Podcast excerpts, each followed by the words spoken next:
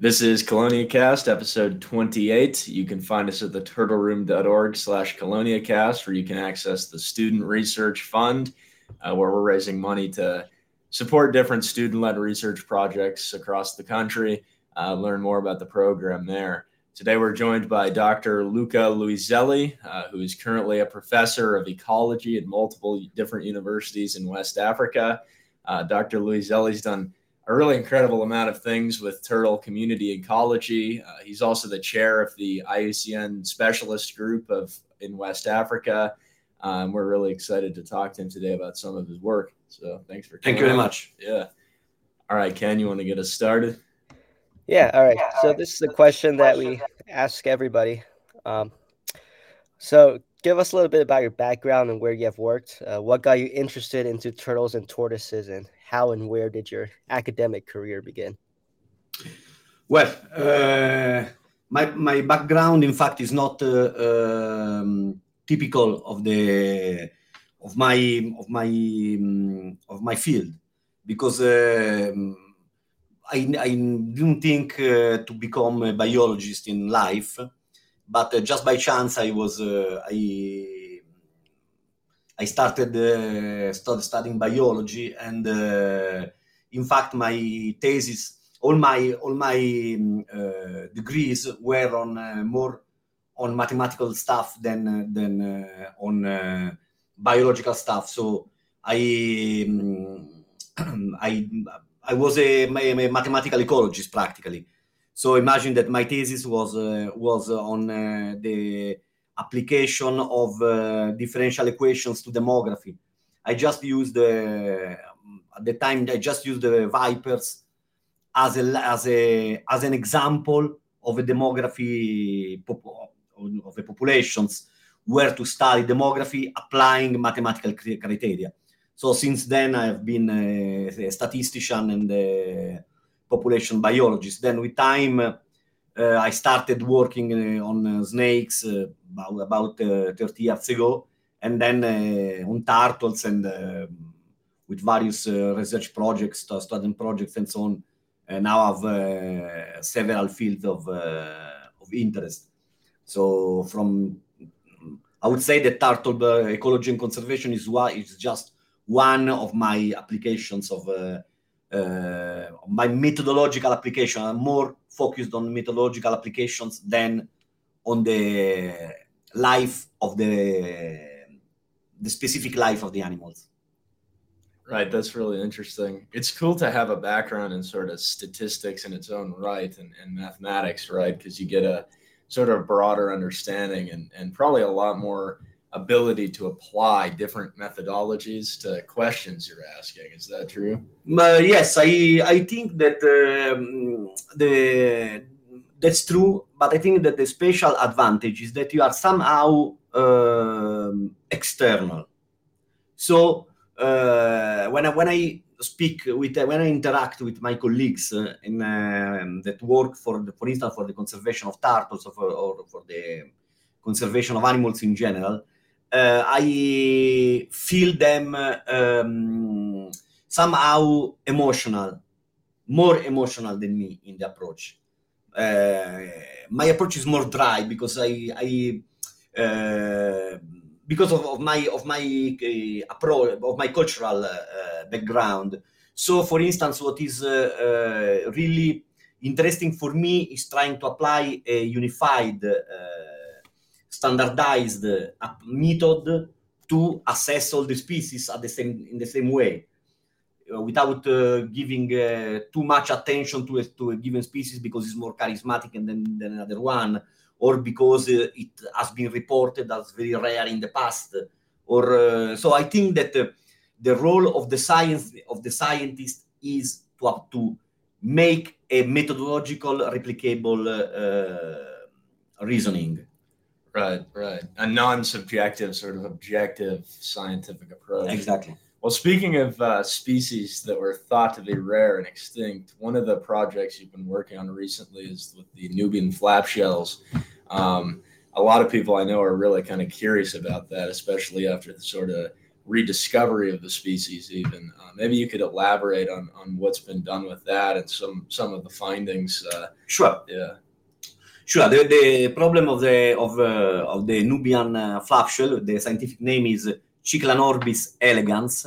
I know that in uh, for Anglophone it's difficult, uh, but this is exactly the Latin pronunciation, Cyclanorbis elegans, not Cyclanorbis or other things. I like it. That's good. yeah.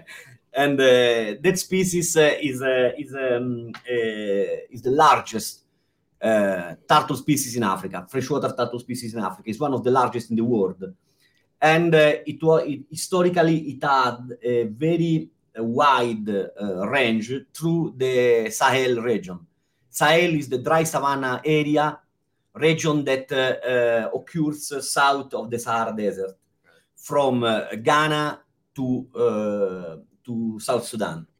So historically, the species had a wide distribution. What? How? How many kilometers is that? I don't know. It's uh, considered it's, it's, the, it's, it's long. It's, it's, the whole uh, white of, of Africa. Okay. So yeah. that one was the historical distribution. Okay. Then, uh, um, of course, uh, uh, during the last uh, years, as chair of the of West Africa, I interacted with many people in the in the um, in the group, and uh, uh, uh, we understood, especially thanks to another of our friend who works on West African turtles, who is Thomas Diagne from Senegal. We understood that the number of recent records of uh, uh, this uh, turtle were were really very very few. So we approached the, the, people that saw these turtles, and I personally found that in several cases they were not uh, Cyclanorbis elegans, but the similar species Cyclanorbis senegalensis, which is uh, much smaller and uh, much more widespread. Much more common much, much more common. Here, Pearson is a person that is uh, that is studying um, Cyclanorbis senegalensis in uh, Senegal.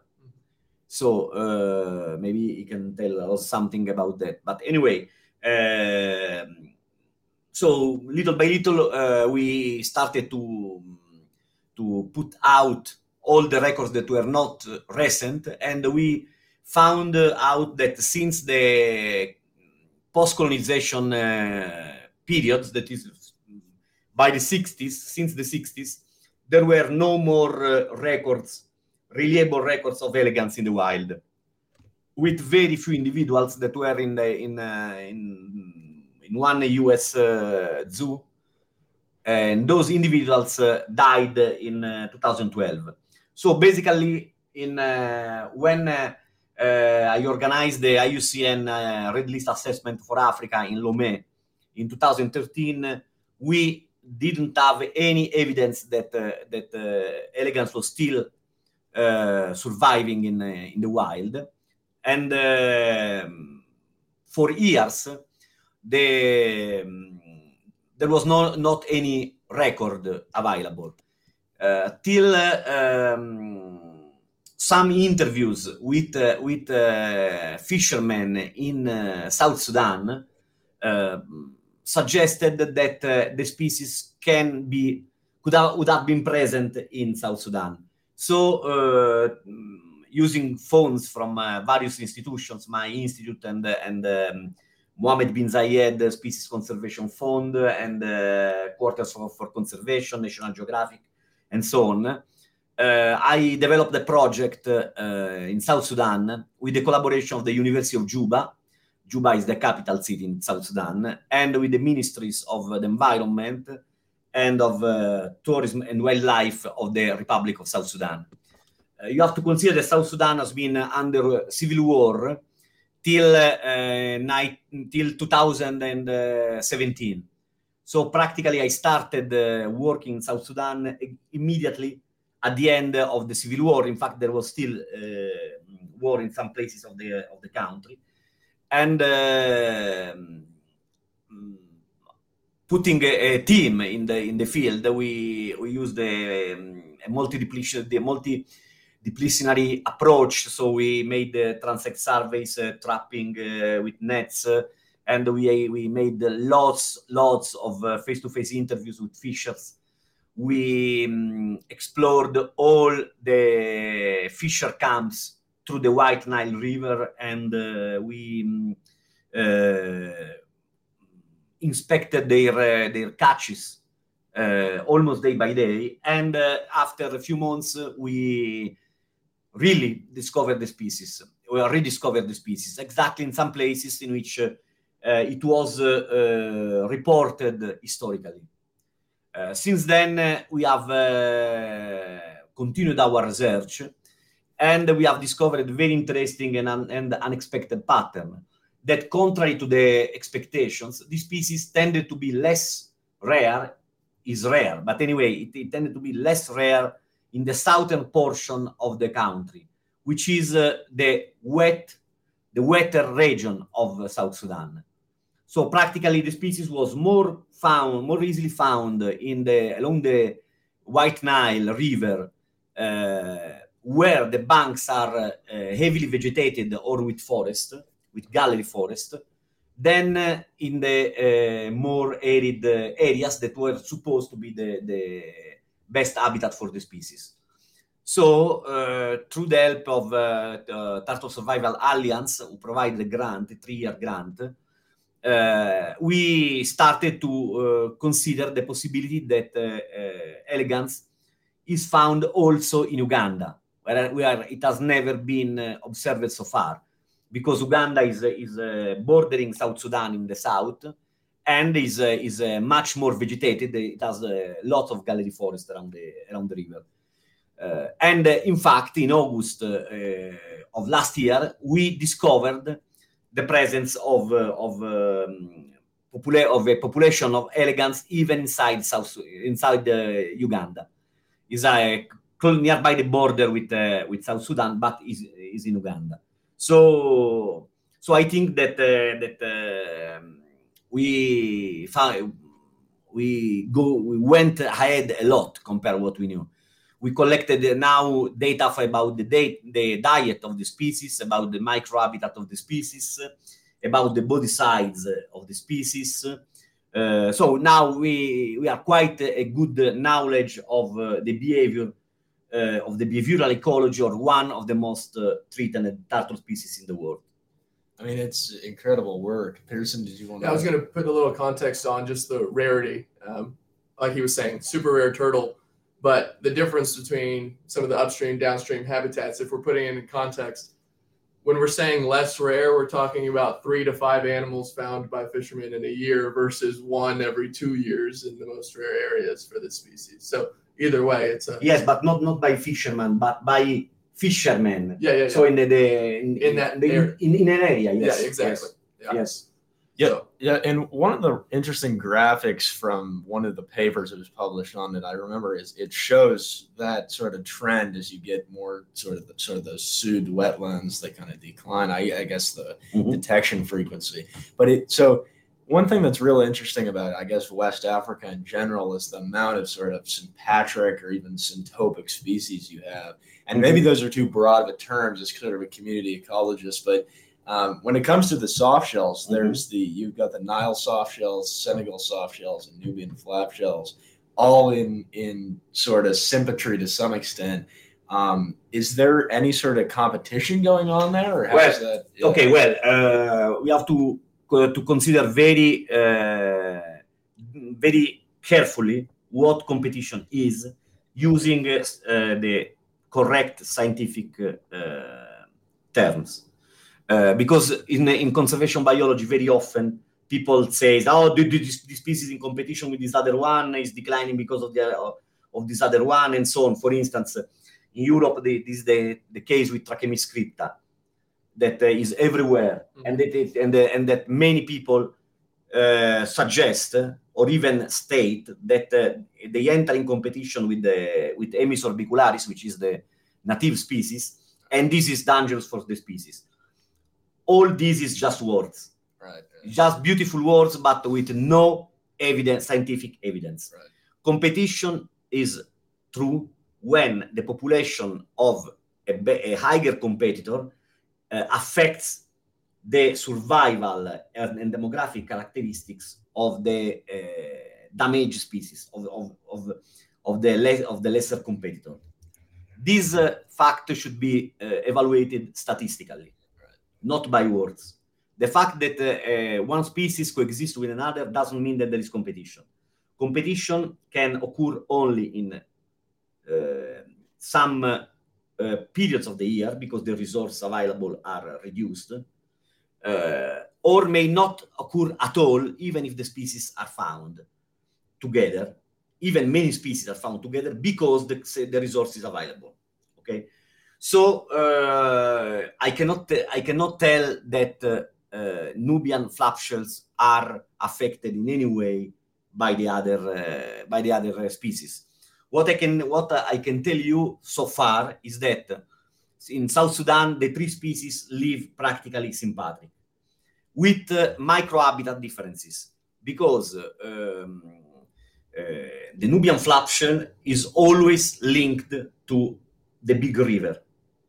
So uh, the White Nile and uh, um, and the, uh, the, its tributaries, but in the place in which there are the um, volume of the water is high. Okay, especially when there is good vegetation on the banks and uh, uh, they like places in which the current of the water is uh, strong, relatively strong. on, on the other side, um, Senegalensis is much more abundant in the tributaries and in the um, ponds and marshes. So uh, they don't exhibit uh, the same habitat, uh, mi- microhabitat selection, because Senegalensis is often, is often linked to places in which there is scarce vegetation around and muddy, muddy um, substrate. Yes, substrate. Um, so they, they, their, uh, um, they, their um, the eco- ecological distribution is somehow uh, different. Whilst uh, Trionyx, uh, tri- triunguis, I repeat, Trionyx triunguis, not Trionyx I like triunguis. Yeah, okay? yeah. Uh, the, the Nile softshell is uh, found everywhere. It inhabits all habitat types, but the difference is linked to the age. The young uh, trionyx tend to be tend, tend to be present more in the small ponds. Yeah, marshes, wetlands. Marshall, yeah, they act exactly. like Senegalensis, and then when they're adults, they act Exactly. like Elegans. Exactly, exactly. So, is this a sign, a signal of competition? We don't know. We can tell that uh, certainly there are uh, ecological differences in the microhabitat choice. If this is related to any kind of competition because the resources are limited, we don't know. So at the moment, uh, I cannot tell that there is any competition between the species. I cannot tell that there is no competition between the species. But I uh, suggest you uh, to be always, always very careful before telling that competition is shaping the structure of the communities of turtles worldwide. Right. Yeah. I mean, I, I've uh, having done work with looking at sliders and pond turtles. I mean, I, I haven't again, like you said, quantified it in terms of like differential change in population size at a given point, but uh, you know, like application of differential, like the Lotka Volterra competition models, is something that I feel like it hasn't really been done with turtles, No. but it would be something maybe useful. But No, it's, it's, it's, it's true. Uh, consider that uh, Lotka Volterra, Lotka Volterra, okay. Okay. Okay. yeah. yeah. No, it's because uh, Volterra was Italian, so I know very well. The uh, uh, is a is a um, is a system of differential equation that interests me so far because it was exactly the subject of the subject of my thesis, the Oh, the, really? the Okay, differential yeah. equation of Lotka Volterra. So I know very well how we can apply these models. yeah. right. And we see in for turtle, we simply don't have the data. Mhm. Yeah. You understand? So Yeah. Uh, I even published a review say, several years ago on about uh, potential of interspecific competition in turtle and tortoise communities. Mhm. So I, I make a simulation analysis to uh, show the potential effect of competition, and I, I found that uh, it's possible, it's likely that there is some competition in uh, in uh, in turtles, especially in freshwater turtles. Yeah. In, uh, in terrestrial tortoises, is less likely. Uh, but uh, basically, the strength of this uh, info, of this uh, evidence is very low because we simply don't have the numbers to calculate to, to make good predictions based on Lotka Volterra analysis. We need uh, probably uh, animals the size of uh, microbes. So something that has a very, very quick generation time Yeah. and many, many individuals. Uh, Chelonians in general are horrible in terms of this kind of, uh, of uh, That is that is good. exactly. They are the worst because they, they live so long and they are so few.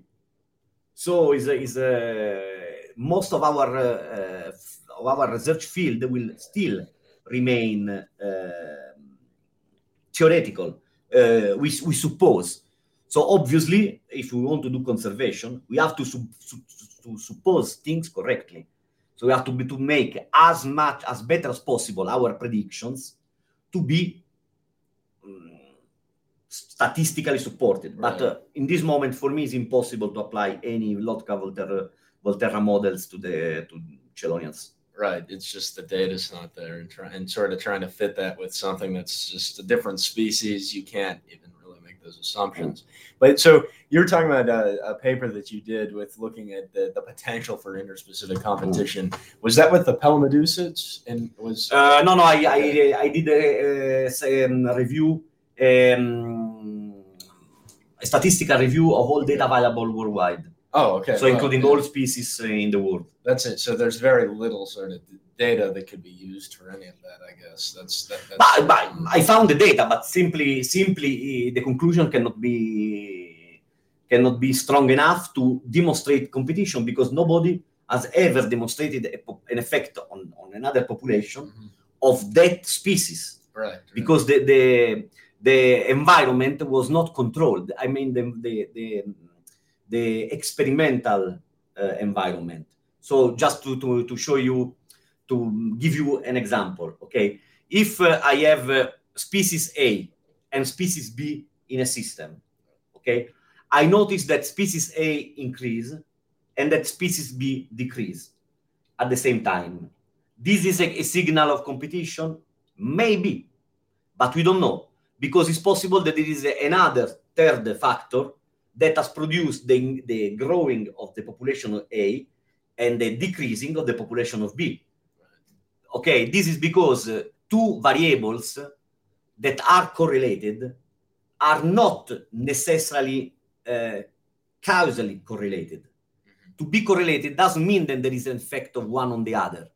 Okay? For instance, if uh, I uh, put the relation in the, in in uh, in relationship the number of uh, world uh, titles world championship titles won by Italy in uh, through through the through the said last century with the uh, price of the of the of coke of a, of a bottle of coke through the century. You will see that the two the two are, are correlated.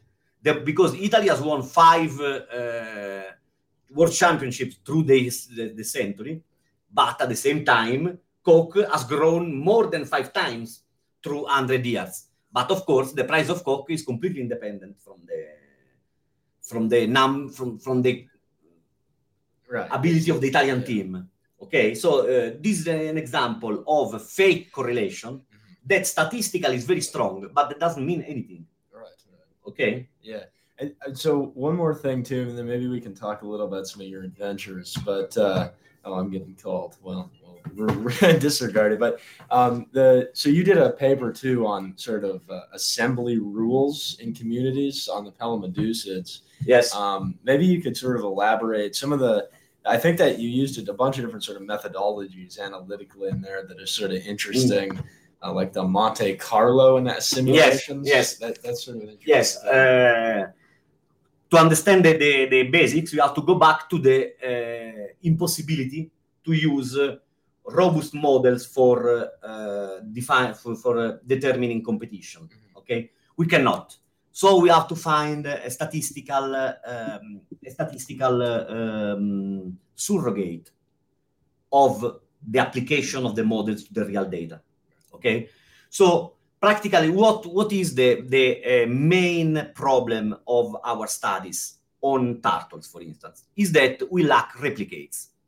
So, for instance, if a person wants to study uh, the um, competition between uh, the community structure, the competition between uh, among the various species of freshwater turtle in Senegal, he has to spend years to, go, to collect a good data set. But he collects a good data set on one site. By definition, one site means nothing. Yeah.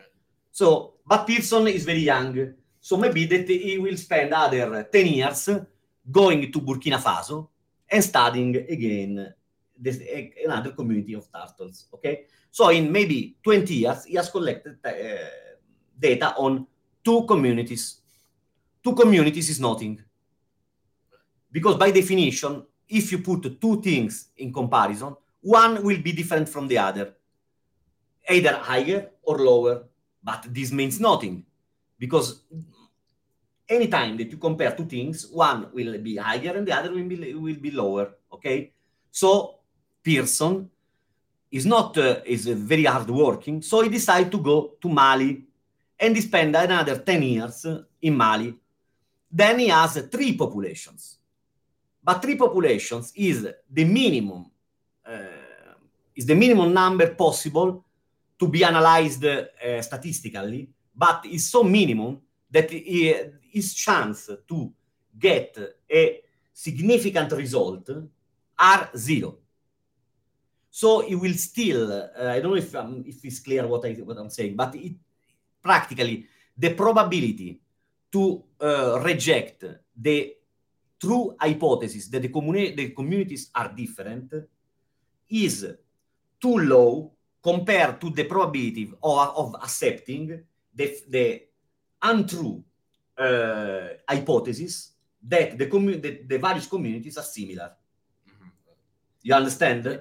You're sort of incorporating kind of random variables into that and, and, and modeling that with respect to sort of. No, in this case, it's not, it's not yet that. It's that uh, it's sample size. Mm, okay. If you have three communities, the sample size is 3 mm-hmm. It doesn't mean if you have captured millions of turtles in each site. The sample size remains three. Right. Okay. So you need to have thousands of communities to make a study reliable. So what did the uh, science, the statisticians did?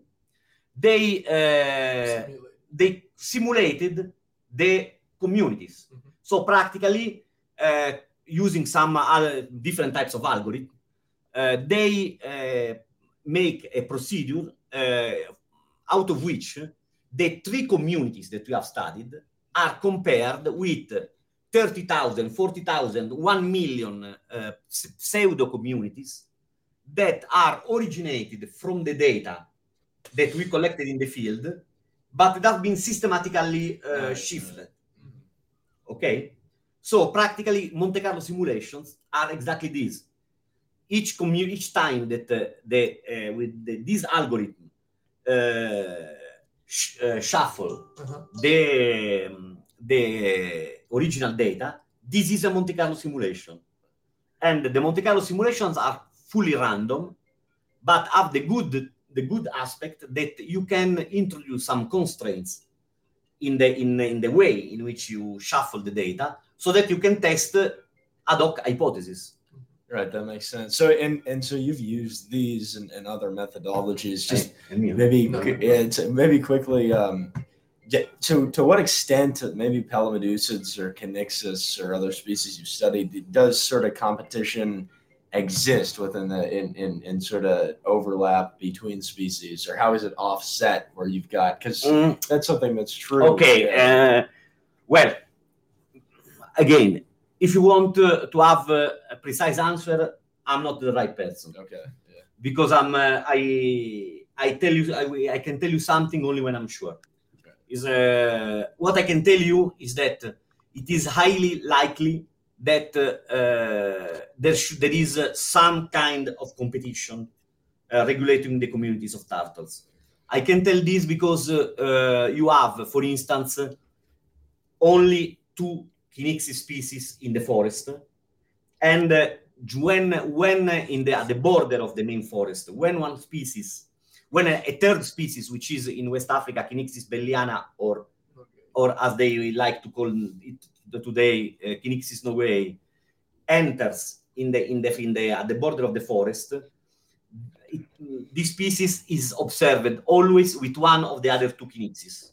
So playing with numbers using uh, Monte Carlo simulations, it seems that the uh, the productivity, the carrying capacity of the rainforest habitat of west of the rainforest area uh, habitat in West Africa does not uh, tolerate more than two sympatric Kinixys. Okay, and uh, Erosa is much bigger than Omeana, and the size, the difference in size, may contribute to minimize the, the strength of competition between the two species. Okay, with Pelomedusa, it's, it's the same thing because we have uh, Pelomedusa subrufa that now is, uh, according to some people, is split into I don't know how many species, but in fact there is only one that is that is subrufa. Uh, functional, there is only one. Uh, subrufa lives uh, outside the, the, rivers, only in the temporary ponds that are small, are uh, ephemeral, and so they cannot support more than one species. Mm-hmm. So they live alone. Practically, uh, the system, uh, the ecological system of Pelomedusa needs only them as species present. For Pelusios is different because Pelusios, Pelusios live in the main streams, in the rivers and so on. And so obviously the productivity is much higher and obviously they can um, live uh, in sympatric conditions. So we have typically in, uh, in a uh, couple of, of uh, Pelusios in, at each site. Mm-hmm so, for instance, we have Pelusios niger, which is very large in size, with Pelusios, with Pelusios castaneus, which is smaller. In uh, Ivory Coast, Pelusios cupulatta, that is very large, with Pelusios castaneus, that is smaller. In the north, uh, we, have, we have uh, Adansonii with, uh, with uh, castaneus that are more similar in size. So, what can we extrapolate from this? That probably there is competition because the number of species is always the same in uh, all the areas. Is uh, West Africa there is always the same, same amount of species that are functionally similar in the in, in sympatry, uh, and that the competition is minimized by the difference in uh, in body size. So I can tell that it's likely that there is competition, but we cannot have a, a proof, an evidence, till a strong evidence, till we know the demographic effects of one species against the other species. Okay, so if if uh, uh, we take biology as a, a hypothesis as a, as a an hypothesis uh, if mm, as a field, then we can say that competition is is is uh, likely. But if we want to apply a, really strong uh, criterion like in physics or in, chemi- or in chemistry or even medicine when for testing when they test uh, drugs and so on then we can say that we don't have the data right well that, that's interesting too because it might be counterintuitive to think that difference in body size is reducing competitive interactions. Uh, a lot of people think sliders are, are bigger animals and they're going to push them out but maybe that's actually good if there's sort of a difference there. Absolutely it is good. Right. If uh, uh, the the um, uh, the, the, the ba- very basics of the interspecific competition is that two species sharing the same niche cannot live together. So um, body size is one of the key elements that allow two species with similar uh, ecological traits to live together.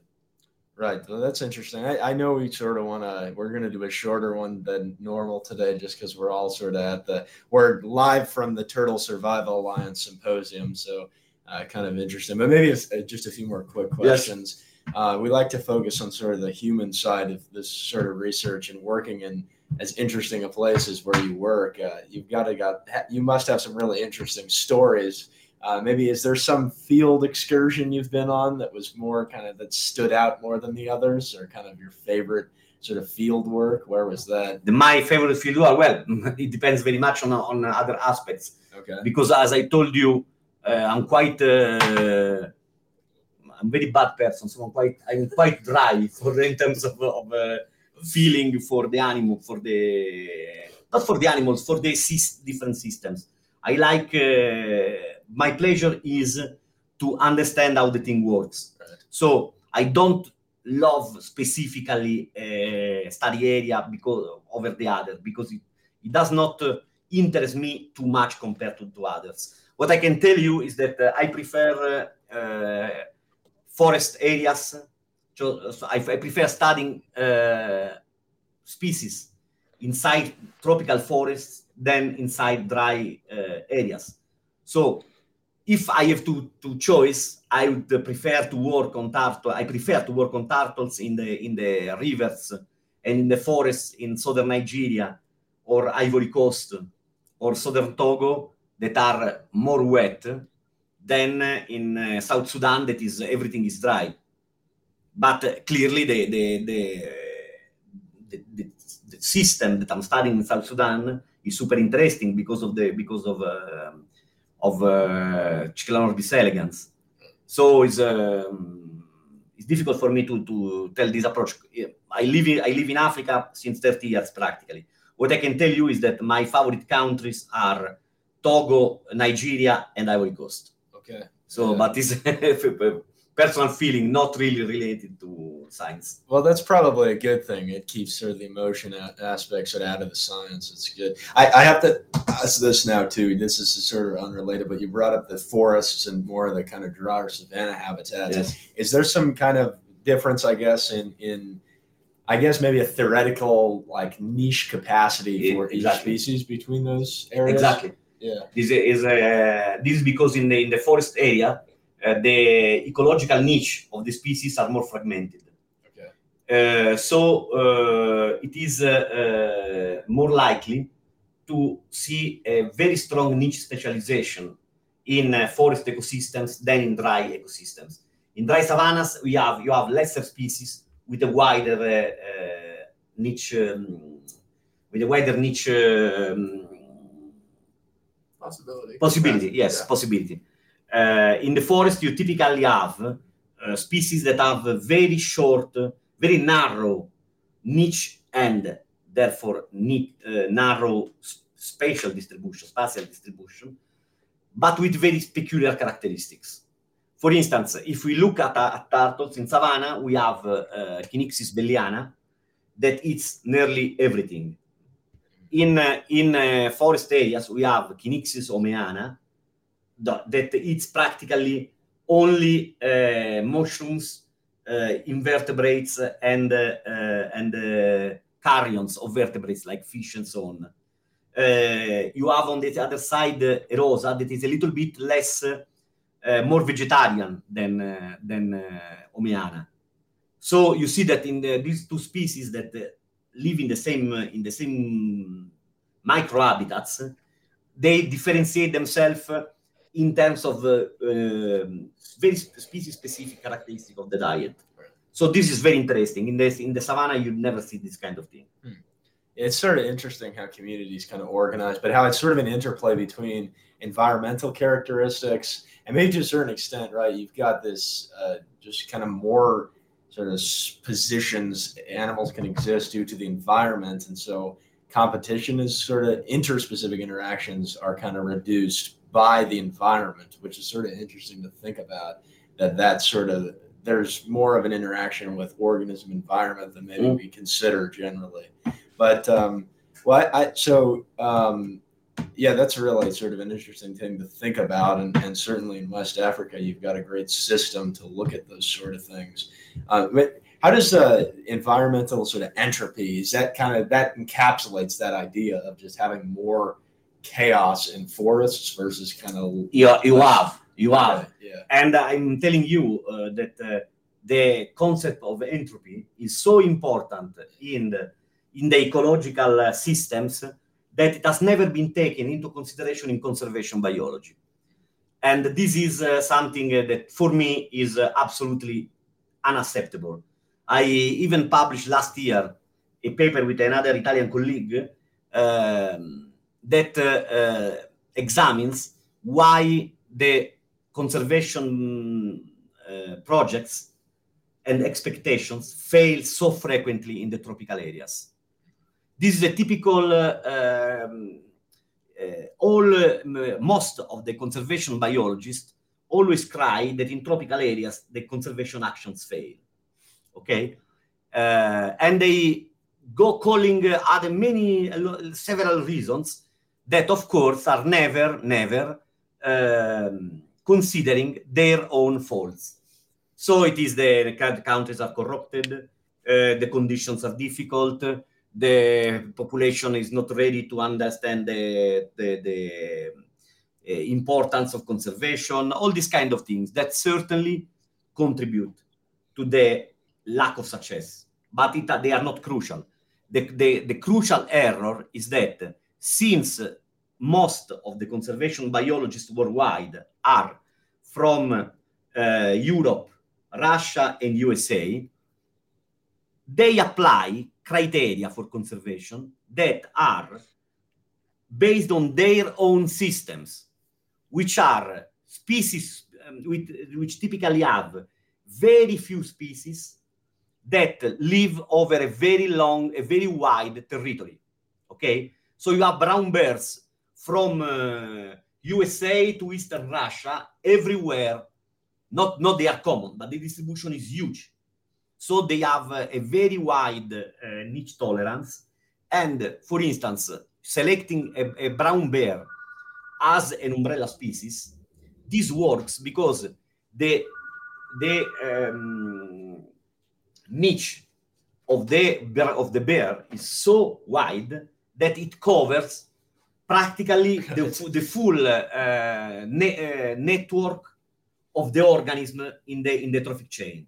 Okay, but this is this model that is based on just few species with wide ecological tolerance is exactly opposite of what is happening in the tropical regions, where we have plenty species with very near narrow niche and with a strongly seasonally variable resource availability. So the entropy that is inside the tropical systems is so wide, so high, that it is substantially wrong to apply criteria developed in the in the, um, northern countries to, to systems that are intrinsically uh, entropic. Right. Uh, that that's interesting to think about that, and something that maybe isn't considered as much. And in terms of, uh, I mean, Africa biodiversity wise is so important that it's really, I think, should sort of be uh, that that's something that needs to be considered when modeling interactions. Sure, sure. So, is, is, is, is again is a statistical approach. If you if you use an umbrella species, let's say the gray wolf, in uh, in the uh, temperate climates, it works if you use an equivalent, like for instance the leopard in Africa, is not the same because the the, yeah, right. the, the trophic chain that is affected by the leopard is just one one subgroup of the of the community right. of the overall community and this is a statistical fact so what is the problem the, pro- the problem is that in my opinion my very personal opinion conservation biology is carried out, is carried out essentially by uh, persons that are excellent, of course, but they, they don't have a systematically statistical approach. So this is my my personal opinion. Oh, that, that's uh, interesting, and, and I think that you're onto something in terms of being uh, sometimes very subjective or or just uh, like uh, the, the, implications of things are applied in far too broad a sense. yes, they, they, they just apply matrix modeling and, and population uh, steady states, I guess, uh, using like painted turtle survival rates for South American chelids. That sort of exactly, yeah, exactly. Just, that doesn't work. But uh, okay, so we, we're we're getting up on time here. But I've so I've got one kind of two one. Okay. Um, in terms of for someone looking to get sort of turtles um, or or reptiles as part of a career, if you've got one piece of advice, uh, and then maybe just after that, maybe a just brief summary of what the state of sort of African turtles is and what the major uh, maybe for West Africa, what the major sort of environmental issues are, and, and uh, just that that's a loaded question, but maybe just kind of a basic overview there. Suggestions. Well, that's very very uh, uneasy topic to answer because is is I think that everybody of us has a, a different uh, mentality and a different uh, perspective of life. What I think is that if you are uh, a person from Europe or from North America, you have to study, of course, the, at the university, of course, but then you have to reset everything because uh, uh, working in Africa or in uh, other tropical areas is challenging. And you will immediately understand that most of the things that you have learned does not apply, do not apply, or do not apply completely to the new uh, ground that you have that you'll find. What is absolutely necessary for me is that you forget uh, to think as a Westerner person. So you have, to, if you want to understand uh, the Afri, for instance, the African uh, ecosystems, you have to understand that the um, uh, humans, that the interactions between humans and environment is far different from that uh, that we observe in Europe, and that also the the um, uh, capacity of the environment to survive to the environmental changes is different from the one that you that you have in Europe. So you need absolutely to do experience. So what I suggest is that if you are rich enough, you invest money and you spend time associated with a research group working in Africa. If you don't have sufficient money, you should not give up. You just uh try to apply to uh, to, to um, organizations that make uh, that support volunteers. You get in touch with an organization that is carrying out a long-term project, ecological project, project in, in Africa. You, uh, after getting in touch, you contact or you, you, you apply, it depends on, depending on the, on the um, organization, to an organization supplying volunteers and you go for a couple of years to do volunteering work in, uh, in, in Africa. Then that experience will show you how is completely different the um, approach, the situation, the everything from what you are what you have learned. And for Asia is the same. I worked also in, in Asia, also although also although much less than in Africa.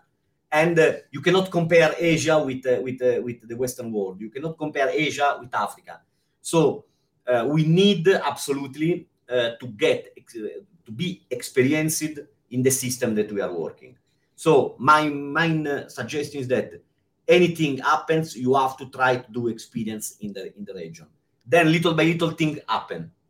So you can start collaborating with the local institutions, or you can get in touch with organiza- conservation organizations, or with uh, uh, multinational agencies, and so on. But you have to be there that's a great take on it. I, I, haven't heard anyone give sort of that perspective, and it's uh, it's really interesting to hear that. I guess maybe just to wrap up, we normally do the trivia, but I think we'll just push that. To, we're going to try to get Pearson and T- Tomas on here as well at some point, so we can push that there. But uh, just lastly, maybe a short, just uh, kind of the state of West Africa's turtles and what maybe the the one if it's even possible to narrow it down, the one major sort of environmental issue is for them, or if there is that?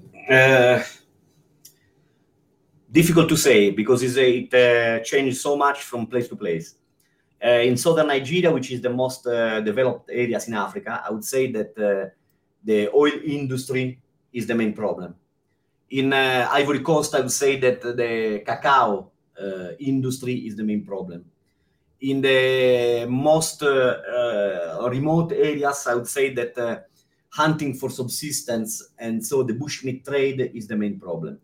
So you cannot give uh, one answer. Uh, any any area has uh, their own specific things that should be studied and uh, contracted. It's a system specific. Yes, that, system that makes sense. Yes. Right. Okay. Well, uh, I think that this uh, this is a good place to stop. But uh, thanks again for coming on, uh, Dr. Luiselli. It's been Thank a you. pleasure. And, Thank uh, you to, for the invitation. Yeah, for sure. Thank you, and Pearson as well. Absolutely, yeah, we'll try to get Pearson and Tomas on for, Sounds for good. another uh, episode. But uh, for now, uh, we're concluding this, and we're about to go catch talks. But see everyone later.